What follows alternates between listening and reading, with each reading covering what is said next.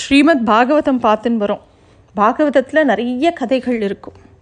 இதில் முக்கியமான சில கதைகளை தான் நம்ம பார்க்குறோம். இஷ்பாகு குலத்தில் பஹூகா அப்படின்னு ஒரு அரசன் இருந்தான். அவனுக்கு எதிரிகள் வலு வலுக்கட்டாயமாக அவனுடைய பூமியை பற்றினதுனால அவன் தான் மனைவியோட காட்டுக்கு போகிறான் காட்டிலேயே இறந்து போகிறான் அவனுடைய மனைவி அவனுடைய சேர்ந்து உடன்கட்டை ஏறணும் அப்படின்னு நினைக்கிறா. அப்போ ரிஷிகள்லாம் அவளை தடுத்து நிறுத்துறா. ஏன்னா அவள் கர்ப்பவதியாக இருந்தாள் அரசனோட மற்ற படைவுகளுக்கு இந்த செய்தி பிடிக்கலை. ஏன்னா அவளுக்கெல்லாம் கிடைக்காத பேர் இவளுக்கு கிடைச்சது அப்படின்னு சொல்லிட்டு எல்லாரும் பொறாம கொண்டு அவள் சாப்பிட்ற அந்த ராணி சாப்பிட்ற உணவில் விஷத்தை கலந்து கொடுத்துட்றா. ஆனால் அவங்க எதிர்பார்த்தபடி ராணிக்கோ அந்த கருவில் இருந்த குழந்தைக்கோ எந்த தீங்கும் வரல. குழந்தை பிறந்தபோது இந்த தாய் சாப்பிட்ட விஷத்தினால மேலுற மாதிரி மூடப்பட்டிருந்ததாம். அதனால ரிஷிகள் அவனை சாகரா அப்படின்னு கூப்பிட்டான் சாகராங்கிற பேரே அவனுக்கு நிலச்சி நின்றுது இந்த சாகரா ரொம்ப பெரிய அரசனாக ஆனான் பிற்காலத்தில் பேரரசனாக இருந்தான். அவன் வந்து அஸ்வமேத யாகம் பண்ணணும்னு ஆசைப்பட்றான். அப்போ தன்னுடைய குதிரையை வெளியில் அனுப்புகிறான் எப்பொழுதும் போல் இந்திரன் அதை திருடி வச்சுண்டுறான் சாகராக்கு அறுபதனாயிரம் குழந்தைகள். அதில் அந்த அறுபதனாயிரம் புத புதல்வர்களை கூட்டு குதிரையை தேடின்னு வரும்படி அனுப்புகிறான் மன்னனோட மகன்கள் எல்லாருமே சிறந்த வீரர்கள் ஆனால் ரொம்ப திமிர் பிடிச்சவா. அவள் குதிரையை தேடுறதுக்காக எல்லா பக்கமும் போகிறா உலகம் முழுக்க தேடியும் குதிரை கிடைக்கவே இல்லை. அப்போது ரொம்ப பலத்தோட பூமியை தோண்டி பாதாள லோகத்துக்கு போகிறா வடகிழக்கு திசையில் அவள் போயின்னு இருக்கும்போது ஒரு குகையை பார்க்குறா. அந்த குகையில் ஒரு ரிஷி ஆழ்ந்த தியானத்தில் இருக்கார். அவர் பக்கத்தில் அந்த குதிரை ரொம்ப ஆனந்தமாக புல்ல மேய்ஞ்சின்னு இருக்கு அப்போது ஒரு இளவரசன் கத்துறான். இங்கே பாருங்கோ இந்த திருடனை. குதிரையை திருடிட்டு ஒன்றுமே தெரியாத மாதிரி கண்களை மூடின்னு தியானத்தில் இருக்கான் பாருங்கோ அப்படின்னு சொல்லிட்டு ஒரு தன்னோட ஆயுதத்தை எடுக்கிறான். அவன் அப்படி கோபமாக பேசினவொடனே மித்த யாரும் யோசிக்கலை. எல்லாரோட புத்தியும் மழுங்கி போச்சு. இந்திரன் மழுங்க அடிச்சுடுறான் எல்லாரோட புத்தியும் எல்லாரும் கோபமாக அந்த ரிஷியை நோக்கி போக அந்த குகையில் இருந்தவர் யாருன்னா கபிலர். அவர் கண்ணை திறந்து பார்க்குறார். அவ்வளோதான் அவர் பார்த்த பார்வையிலேயே அத்தனை பேரும் சாபமாக அப்படியே சாம்பலாக மாறிடுறா. கபிலர் வந்து சத்வகுணம் பொருந்தியவர். அவர் எதுக்கு கோவப்பட போகிறார் அவர் தான் உலக மக்களுக்கு நல்லது பண்ணணும் அப்படிங்கிறதுக்காக அவதாரம் பண்ணினவர். நிறைய நல்ல விஷயங்களை எடுத்து உபதேசித்தவர் அவர் வந்து அவர் அவர் அவமானப்படுத்தியதுனாலேயே அவள் எல்லாரும் எரிஞ்சு போயிட்டா. அவர் ஒன்றும் அவரை அவளை எரிச்சா அப்படின்னு சொல்ல முடியாது அந்த இடத்துல. சாகரனுக்கு ரெண்டு மனைவிகள். சுமதிங்கிறவளுக்கு தான் இந்த அறுபதனாயிரம் குழந்தைகள். இன்னொத்தி பேர் கேஷினின்னு பேர். அவளுடைய மகனுக்கு அசமஞ்சா அப்படின்னு பேர். அசமஞ்சாவோட புள்ள தான் அம்சுமான் அவன் தன்னோட தாத்தா கிட்ட ரொம்ப பக்தியும் விசுவாசமும் வச்சுருந்தான். இந்த அசமஞ்சனோட கதை ரொம்ப வித்தியாசமானது. அவன் ஒரு வித்தியாசமான வினோதமான பிறவி. அவன் முற்பிறவியில் யோகியாக இருந்து தவறுதலாக இந்த வாழ்க்கை மேலே ஒரு பற்று வச்சுட்டான். அதனால் திருப்பியும் மன்னனோட மகனாக பிறந்துட்டான். அவனுக்கு தன்னோட முற்பிறவி ஞாபகம் இருந்தது. அதனால் ரொம்ப ஜாக்கிரதையாக எந்த பந்தத்துலேயும் ஒட்டிக்காமல் தான் வந்து ஒரு கொடுமையானவன் அப்படிங்கிற மாதிரி இந்த உலகத்துக்கு காமிச்சுட்டே இருந்தான். அது மாதிரி நடிச்சுட்டு இருந்தான். அப்போ தான் யார் மேலேயும் எந்த பந்தமும் வராதுன்னு அவனுக்கு அபிப்பிராயம். சின்ன வயசுலேருந்தே அவனோட செயல்கள் எல்லாம் எல்லாரும் அவனை பார்த்தாலே வெறுப்பு கொள்ளும்படி இருந்துதான். சின்ன சின்ன குழந்தைகளெல்லாம் பிடிச்சி சரையும் நதியில் வீசி எறிவானா அப்படியே சந்தோஷப்படுற மாதிரி இருப்பானாம். அதை பார்த்தோன்னே மக்களுக்கெல்லாம் இவன் வந்து இங்கேருந்து போக மாட்டானா? அப்படின்னு எல்லாருக்கும் கோபமாக வரும். முறைப்படி அவனை நாடு கடத்திடுறான். ஆனால் நாட்டை விட்டு போகிறதுக்கு முன்னாடி தான் கொண்ட கொன்று போட்ட அத்தனை குழந்தைகளையும் உயிர்ப்பிச்சு கொடுத்துட்டு போகிறான் அதை பார்த்து ஆச்சரியப்பட்ட மக்கள் அவன்கிட்ட ஏதாவது சொல்கிறதுக்கு முன்னாடி அவன் வேகமாக காட்டுக்கு ஓடி காட்டில் தவம் பண்ணி அங்கே மோட்சத்துக்கு போயிடுறான். விஷயத்தை கேள்விப்பட்ட மன்னனுக்கு சே ஒரு நல்ல மகனை எழுந்துட்டோமேன்னு ரொம்ப சோகத்தில் இருந்தான். அதனால் தன்னுடைய பேரன் அம்சுமான் மேலே ரொம்ப பெரிய பாசம் வச்சுருந்தான். இஷ்வாகு வம்சத்தில் எஞ்சினவன் அந்த அம்சுமான் ஒத்தந்தான். அதனால் அவன் மேலே ரொம்ப பற்று இருந்தது சாகரனுக்கு. தொடங்கின அந்த அஸ்வமேத யாகத்தை முடிச்சாகணும் அப்படிங்கிறதுனால அந்த மன்னன் தொலைஞ்சு போன குதிரையும் த அதை தேடி போன தன்னோட புதல்வர்களையும் தேடி கொண்டு வருமாறு அந்த அம்சுமான அனுப்பி வைக்கிறான். குதிரையை தேடி போன வீர சகோதரர்கள் எங்கே போனா என்ன ஆனா அப்படிங்கிறது யாருக்குமே தெரியல. ரொம்ப கவலை சாகரனுக்கு. அம்சுமான் தன்னோட சித்தப்பாகளை தேடிண்டு தன்னோட தாத்தாவோட ஆக்ஞைப்படி கிளம்பி போகிறான் அப்படியே கிளம்பி போகும்போது நிறைய அடையாளங்களை பார்த்து அதை பின்தொடர்ந்து போயிட்டே இருக்கான். அப்போது பூமி ஒரு இடத்துல தோண்டப்பட்டு ஒரு பாதை போகிறத பார்க்குறான். அந்த பாதை வழியாக அது பின்னாடியே போகிறான் பின்னாடி அதுக்குள்ளே போய் பார்க்கும்போது ஒரு குகையும் தெரியறது. அங்கே அந்த யாக குதிரை கட்டு கட்டுப்பட்டு இருக்கிறதையும் பார்க்குறான். கபிலர் அங்கே ஆழ்ந்த தியானத்தில் உட்காந்துருக்கிறதையும் அவர் பக்கத்தில் ஒரு பெரிய சாம்பல் மேடு இருக்கிறதையும் பார்த்து இது என்னவா இருக்கும்? அப்படின்னு யோசிக்கிறான். கபிலனோட பக்கத்தில் போய் அவரை வணங்குறான். ரொம்ப மரியாதையோட அவரை புகழ்ந்து பேச ஆரம்பிக்கிறான். உனக்கு பார்த்த உடனே தெரிஞ்சிருச்சு இவர் பெரிய ஒரு தபஸ்வி அப்படின்னு சொல்லிட்டோம் அப்போ கைகூப்பின்னு பேச ஆரம்பிக்கிறான் பிரபு. படைப்பாளன் பிரம்மாவே உங்களை இன்னும் முழுசாக அறிஞ்சிக்கலை. அப்படி இருக்க முக்குணங்களான சத்வ ரஜஸ் தமஸ் இதனால் பின்னப்பட்டிருக்கக்கூடிய மாய வழியில் சிக்கியிருக்கிற என்ன மாதிரி சாதாரண மனுஷாளுக்கு உங்களை எப்படி புரிஞ்சிக்க முடியும்? உங்களை போன்றவரோட உண்மையான ரூபத்தை எங்களால் பார்க்க முடியாது. நாங்கள்லாம் குருடர்கள். இதற்கு காரணம் நாங்கள் மாயையிலேயே உழண்டுருக்கோம் உங்களோட பெருமையோ உங்களை பற்றின விஷயங்களோ எங்களுக்கு புரியறதே கிடையாது. நாங்கள் மூன்று நிலைகளான விழித்திருத்தல் கனவு ஆழ்ந்த நித்திரை. இதை மட்டும்தான் எங்களுக்கு தெரியும். இதுக்கு மேலே எங்களுக்கு எதுவுமே தெரியாது. என்ன மாதிரி ஒரு சாதாரண மனுஷாளுக்கு உங்களோட பெருமையை எப்படி அறி அறிய முடியும்? அது எப்படி சாத்தியமாகும்? இந்த பிரபஞ்சமே அடைக்கலம் அடையக்கூடிய உங்களுடைய பாதகங்களை வணங்குகிறேன் அப்படின்னு சொல்கிறான் ஏன்னா அவர் கபிலர் வந்து பெருமாளோட ரூபம் அப்படின்னு அவனுக்கு தெரிஞ்சுடுத்து. மனுஷனுக்கு அவனை பற்றின உண்மையை புரிய வைக்கிறதுக்காக நீங்கள் அவதாரம் பண்ணியிருக்கீள். காலத்தால் அழியாதவர் போதகர் கடவுளோடக்கெல்லாம் கடவுள் நீங்கள் தான் நீங்கள் உங்களை உங்களை காணறதுக்கு உண்டான பேர் பெற்றிருக்கேன் நான்.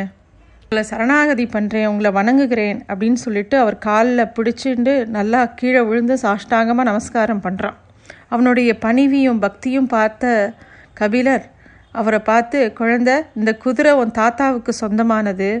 நான் யோக நித்திரையில் இருக்கும்போது இந்திரன் இதை இங்கே கட்டிட்டு போயிட்டான். உன்னோட சிற்றப்பாக்கள்லாம் அவளோட அகம்பாவத்தாலும் திமிருனாலும் அழிஞ்சு போயிட்டா.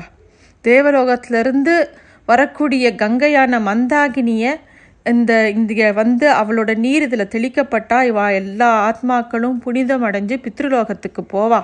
நீ என்ன பண்ணு? உன் தாத்தா கிட்ட இந்த குதிரையை எடுத்துட்டு போகலாம் நீ.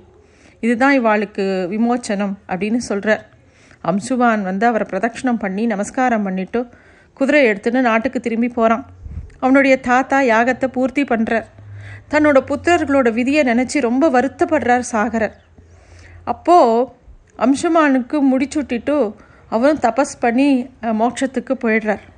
அம்சுமான் தபஸ் பண்ணிட்டு கங்கையை வேண்டி அவளை பூமிக்கு கூட்டின்னு வரணும் அப்படிங்கிறதுக்கான முயற்சியை பண்ணுறார் ஆனால் அதுக்குள்ளே அவருக்கு ரொம்ப வயசாகிடுது தவத்தை முடிக்காமலேயே அவர் இறந்து போயிடுறார். அதுக்கப்புறம் அவருடைய மகன் திலீபனுக்கும் அந்த முயற்சியில் எந்த ஒரு வெற்றியும் கிடைக்கல. அவனும் தவத்தை முடிக்க முடியாமல் இறந்து போயிடுறான். திலீபனோட மகன் தான் பகீரதன். அவன் வந்து தன்னோட மந்திரிகள்கிட்ட நாட்டை கொடுத்துட்டு தபஸ் பண்ணுறதுக்காக பகீரதனும் கிளம்புறான். கங்கையை பூமிக்கு கொண்டு வரணும் அப்படின்னும் தன்னோட மூதாதையர்கள் பித்ருலோகத்துக்கு அனுப்பணுங்கிறது தான் ஒரே குறிக்கோளாக அவனுக்கு இருந்தது. ரொம்ப கடுமையாக தபஸ் பண்ணுறான் அவன் ரொம்ப நாட்களாக ரொம்ப பக்தியோட தபஸ் பண்ணி அப்படியே இருந்ததுனால கங்கைக்கு ரொம்ப சந்தோஷமாச்சு. அவன் முன்னாடி தோன்றான். பகீரதன் கைகூப்பி வணங்குறான் கங்கையை பார்த்து. தேவி கங்கா மந்தாகினி நீ பகவானோட பாதத்திலிருந்து உருவான வாமனன் வந்து பலியிடம் மூன்றடி நிலம் கேட்டபோது அவன் விஸ்வரூபம் எடுத்தான். பரமன் வானுலகத்தை அளக்க முதல் அடி வச்சபோது அவன் பாதம் தேவலோகத்தை தொட்டது. சத்தியலோகத்தில் இருந்த பிரம்மா ஏழு ரிஷிகளோட தன்னோட கமண்டலத்திலிருந்து நீரால் பரமனோட பாதங்களை அலம்பினார். அவர் பாதங்கள்லேருந்து விழுந்த நீரே நீ. அதுதான் கங்கை. உனக்கு விஷ்ணுபதி அப்படின்னும் மந்தாகினின்னும் பெயர்கள் உண்டு. என் மேலே என் குலத்தின் மேலே நீ கொஞ்சம் கருணை காட்டணும் அப்படின்னு வேண்டிக்கிறான். மந்தாகினி அவனை பார்த்து புன்னகை பூக்கிறா. அவ அவனுக்கு என்ன வேணும்னு கேட்குறா அவனும் கபிலனோட வார்த்தைகளை சொல்லி மூன்று தலைமுறையாக பித்ருலோகத்துக்கு போக முடியாமல் சாம்பலாக இருக்கக்கூடிய தன்னுடைய மூதாதையர்களுக்கு எப்படியாவது அருள் பாலிக்கும்படி கேட்டுக்கிறான். கங்கை அதுக்கு சொல்கிறா பகீரதா நான் தேவலோகத்திலேருந்து பூமிக்கு பாஞ்சு வரும்போது என் வேகம் எப்படி இருக்குங்கிறது உன்னால் அனுமானிக்க முடியலன்னு நினைக்கிறேன். என்னோட வேகத்தை யாராவது கட்டுப்படுத்தணும். அப்படி யார் இருக்கா? வேகத்தை கட்டுப்படுத்தாட்டா நான் நேராக பாதாள லோகத்துக்கு போயிடுவேன். உன் தபஸ் வீணாயிடும். மேலும் நான் வந்து என் புனிதமான தேவலோகத்தை விட்டு இந்த பாவப்பட்ட பூமிக்கு எதுக்காக நான் வரணும்? மனுஷா எல்லாரும் நீராடி அவள் பாவத்தை என்கிட்ட கரைச்சிடுவா. நான் அசுத்தப்படுவேன். அப்புறம் நான் எப்படி தூய்மையாக முடியும்? யார் என்ன யார் என்னை தூய்மைப்படுத்துவா? அப்படின்னு கேட்குறான் பகீரதன் அப்படியே பவ்யமாக நிற்கிறான் அப்புறம் மெதுவாக பேச ஆரம்பிக்கிறான். பாவத்தை பற்றி நீ அதிகமாக கவலைப்பட வேண்டாம். ஏன்னா பந்தத்தை விட்டுட்டு பகவானை தவிர வேறு ஒன்றும் நினைக்காத யோகிகள் எப்போதும் நாராயணனையே மனசில் நிறுத்தியிருக்கக்கூடிய சாதுக்கள் எல்லாரும் கங்கையில் நீராடும்போது அது புனிதப்பட்டுடும். இதை பற்றி நிறையா எல்லாரும் மூதாதையர்கள்லாம் சொல்லி வச்சிருக்கா. அதுக்கப்புறமா அவள் எல்லாரும் தீர்த்த ரூபர்கள். அவங்க எல்லாருமே அவளால் நீ நல்லா தூய்மை அடைவ. அதே மாதிரி உன்னோட வேகத்தை கட்டுப்படுத்துகிற பொறுப்பை மகாதேவன் தான் அருள் புரியணும். நான் அவரை நோக்கி தபஸ் செய்கிறேன் தாயே அவர் உன்னை தன் தலையில் தாங்கிக்கிறது தாங்கிண்டா உன்னோட வேகத்தை கட்டுப்படுத்த ஒப்பு ஒப்புக்கொண்டா? நீ என்னோட மூதாதையர்களோட புனிதப்படுத்தி பித்ருலோகத்தை அனுப்புறதுக்கு நீ சம்மதம் தரையா? அப்படின்னு கேட்குறான் பகீரதன். நிச்சயமாக பண்ணுறேன் அப்படின்னு கங்கையும் சொல்ல பகீரதன் இந்த தடவை மகாதேவனை நோக்கி கடும் தபஸ் எடுக்கான். மகாதேவன் பக்தர்களோட பிரார்த்தனைக்கு ரொம்ப சீக்கிரமாக செவி சாய்ப்பார். அதனால் உடனே பகீரதன் முன்னாடி தோன்றி அவனுக்கு என்ன வரம் வேணும்னு கேட்குறார் பகீரதனும் அவரை வணங்கி அவரை புகழ்ந்து அவனும் சொல்ல ஆரம்பிக்கிறான். இறைவா என்னோட மூதாதையர்கள் எல்லாரும் இந்த மாதிரி கபிலனால் பஸ்மமாயிட்டா. அவளுக்கு வந்து நல்ல கதி அடையறதுக்கு இந்த மாதிரி பந்தாகினி பூமிக்கு வந்தாகணும். அதான் அவள்லாம் புத்ருலோகம் போக முடியும். கங்கையும் பூமிக்கு வர சம்மதம் பண் கொடுத்துட்டா. ஆனால் அவள் தேவலோகத்துலேருந்து பூமிக்கு வரும்போது அவளுடைய வேகம் ரொம்ப அதிகமாக இருக்கும். பூமியால் அந்த வேகத்தை தாங்க முடியாது அப்படின்னு சொல்கிறா அதனால் அவள் பூமிக்கு வரும்போது நீங்கள் தான் அவளை உங்களோட தலையில் தாங்கிட்டு வேகத்தை கட்டுப்படுத்தணும் அப்படின்னு வேண்டிக்கிறான் மகாதேவனும் அதுக்கு சந்தோஷமாக சரின்னு ஒப்புக்கொ ஒப்புக்கொள்கிறார் மந்தாகினி அதிவேகமாக தேவலோகத்திலேருந்து பாய்ஞ்சு வரா. இந்த நிகழ்வை தேவர்கள் எல்லாரும் வியந்து ஆச்சரியப்பட்டு பார்த்துட்டுருக்கா மகாதேவன் தலையை லேசாக பின்னுக்கு த சாய்ச்சபடி கையில் சூலத்தை பின்னாடி பிடிச்சபடி மார்பை லேசாக முன்னாடி தள்ளிண்டு ஒயிலாக நிற்கிறார் அவரோட கையில் இருந்த பாம்புகள்லாம் முன்னும் பின்னும் நகர்ந்துட்டுருக்கு அவரோட தங்க நிற மேனியில் கழுத்து கழுத்து ஒருவித ஒளியோட அவர் முகத்தில் அப்படி ஒரு புன்னகை. அவரை பார்க்கறதுக்கே அவ்வளோ தெய்வீகமாக இருந்தது. கண்கள் எல்லாரும் அகல விரிய அவரையே பார்த்துட்டு இருக்கா பகீரதனால அந்த காட்சியை பார்த்து ஆனந்தம் தாங்கலை அவனுக்கு. அவன் மனசு பூரா சந்தோஷமாக இருந்தது. ஏன்னா தன்னுடைய மூதாதையர்கள்லாம் பித்ருலோகத்துக்கு போயிடுவாங்கிற மகிழ்ச்சியில் வந்தான் கங்கை தன்னை பற்றியும் தன் வேகத்தை பற்றியும் ரொம்ப கர்வமாக இருந்தா. அதனால் ரொம்ப வேகத்தோட பாஞ்சு வந்தா. மகாதேவன் அவளை அப்படியே தன்னுடைய ஜடாமுடியில் வாங்கிண்டார். ரொம்ப ஆச்சரியமான நிகழ்ச்சி ஒன்று நடந்தது. அவ்வளோ வேகத்தோட வந்த கங்கையை காணலை.